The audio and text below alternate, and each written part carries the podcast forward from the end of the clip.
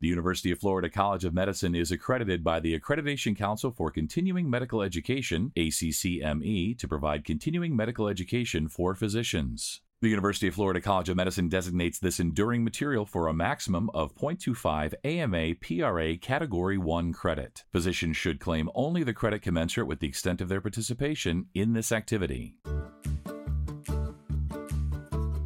Welcome to UF Health Med Edcast with UF Health Shands Hospital. I'm Melanie Cole, and join us as we examine colorectal cancer in young adults. Joining me is Dr. Brian Ramnaraign. He's an assistant professor of medicine in the Division of Medical Oncology at the University of Florida. Dr. Ramnaraign, it's a pleasure to have you join us today. Just start by telling us a little bit about the prevalence of colon cancer in young adults. What do you see in the trends as far as that? Sure, Melanie, and thanks for having me. So, colorectal cancer is actually uh, much more common in older patients. However, since the 1990s, at the very least, older patients have actually had decreasing rates of colon cancer. The numbers are actually going down, but in the younger population, specifically in those under the age of 50, the rates are going up. In fact, it is increasing at about 2% per year, the number of cases of colorectal cancer in this age group. So it's definitely something we're very concerned about and something that we really want to shed more light onto. Why do you think that this is happening? And while you're telling us that, tell us some of the risk factors you can identify. So, no one knows for sure exactly why the incidence of colorectal cancer is increasing in the underage 50 age group. But we do know that some of the risk factors for colorectal cancer have been, been getting worse, especially in younger patients. With regards to the risk factors for colorectal cancer, one of the big factors is genetic risk. However, that of course has been stable over the decades, uh, and that really only constitutes about 10 to 20 percent of the cases of early onset colorectal cancer. The most common genetic syndromes are Lynch syndrome or uh, FAP, familial uh, adenomatous polyposis.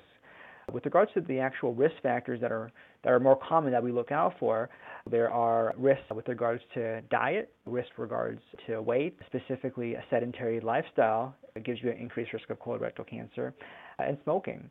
What we do see are increasing rates of obesity in this country, especially in younger patients and a poor diet, a diet that lacks uh, high fiber foods, a diet that is heavy in red meat, are both risk factors that are going up and are seen in uh, younger patients and may play a role in why these patients have higher rates of colorectal cancer.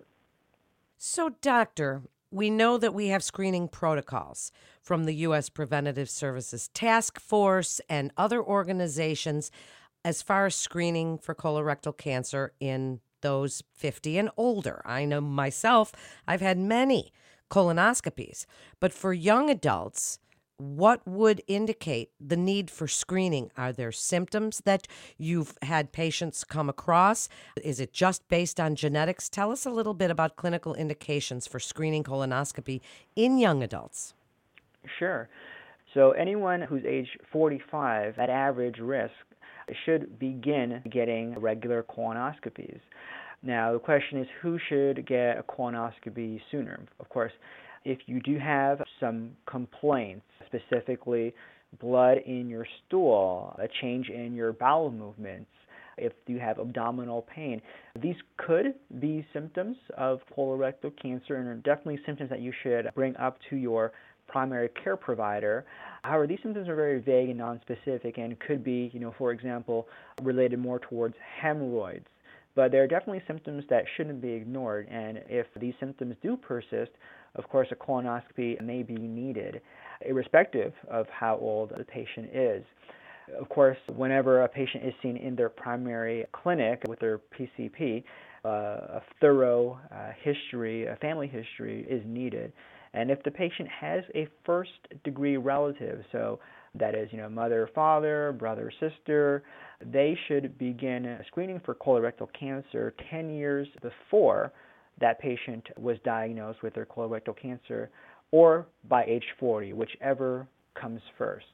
With regards to the treatment for colorectal cancer, everyone is familiar with chemotherapy and the toxicities of chemotherapy. But here at the University of Florida Health Cancer Center, we're looking at other new options and investigational agents to tackle this disease. A lot of patients are interested in immunotherapy, and immunotherapy is actually a very good treatment option for patients. Right now, immunotherapy is approved by the FDA for the treatment of colorectal cancer, but that's only if uh, a patient has a particular set of mutations that would predict a response. And we refer to these mutations as the microsatellite stability status or the mismatch repair deficiency status. And patients who are microsatellite unstable or mismatch repair deficient, which really only account for 5% of these patients, are the ones who are eligible for immunotherapy. However, here at the University of Florida Health Cancer Center, we're looking at ways we can enhance the patient's immune system so that they can better benefit from immunotherapy. Studies are ongoing looking at clinical trials at this right now.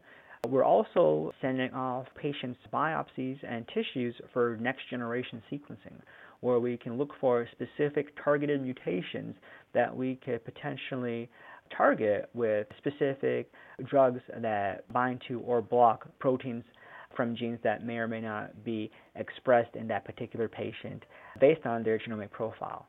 So now let's talk about treatments. Once you have diagnosed a younger person with colon cancer, what are some of the treatment options? Tell us a little bit about the difference that you might find between treating somebody younger versus treating someone older. So, what we have noticed too with younger patients with colorectal cancer is that a lot of them are presenting at more advanced stages. And this is probably because uh, a lot of their symptoms are going ignored and are taken for more common things like hemorrhoids. With regards to treatment options, regardless of how old the patient is, it's usually a combination of surgery, chemotherapy, or radiation therapy.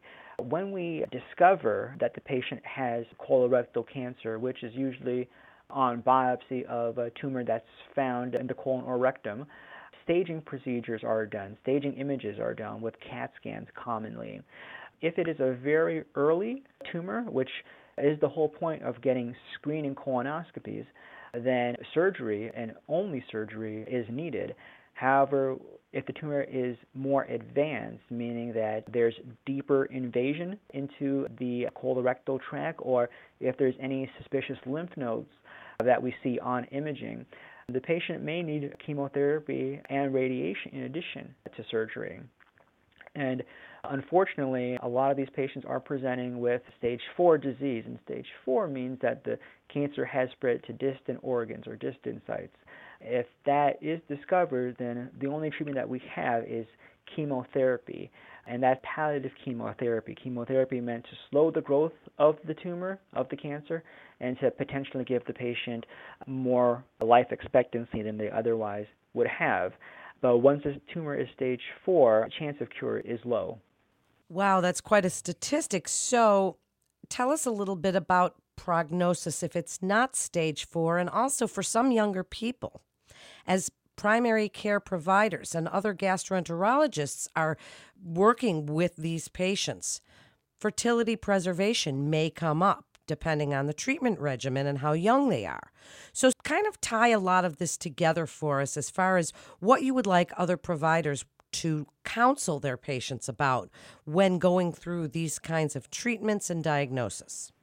I think the most important thing for primary care providers and even gastroenterologists when they see uh, younger patients is to encourage healthy living, encourage uh, your patients to have a diet that's rich in fresh fruits, vegetables, high fiber, and of course limit the red meat intake. And for our patients who are overweight, to encourage weight loss and even maybe refer them to a nutritionist or a dietitian to help with such things. When it comes to treating the disease and what the prognosis actually is. The lower the stage, the better the chances of cure and the better the chances of long term remission.